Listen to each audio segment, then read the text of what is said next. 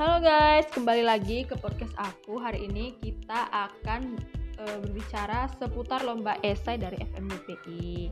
Ya, tema lomba esai sejuta cita itu adalah perjuangan NAP. Dengan subtema itu ada berbagai macam subtema, perjuangan hidup, perjuangan SMA, perjuangan kuliah, perjuangan bekerja, perjuangan merantau, dan perjuanganku sebagai generasi muda harapan bangsa. Nah, hadiah seluruh peserta atau benefitnya peserta semuanya itu mendapatkan uh, sertifikat lomba nasional dengan dua bahasa dan nomor sertifikat dan kemudian juga mendapat pengalaman mengikuti lomba tingkat nasional. Nah, hadiah utamanya itu 12 juta ya, 12 juta rupiah dan mentoring one on one bersama perwakilan Asosiasi Mahasiswa Harvard University and MIT gitu ya.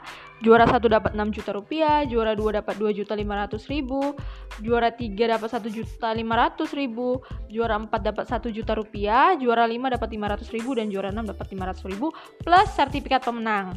Persyaratan dan ketentuan peserta itu e, terbuka ya, lombanya ini terbuka bagi siapa pun tanpa batas pendidikan, umur atau latar belakang.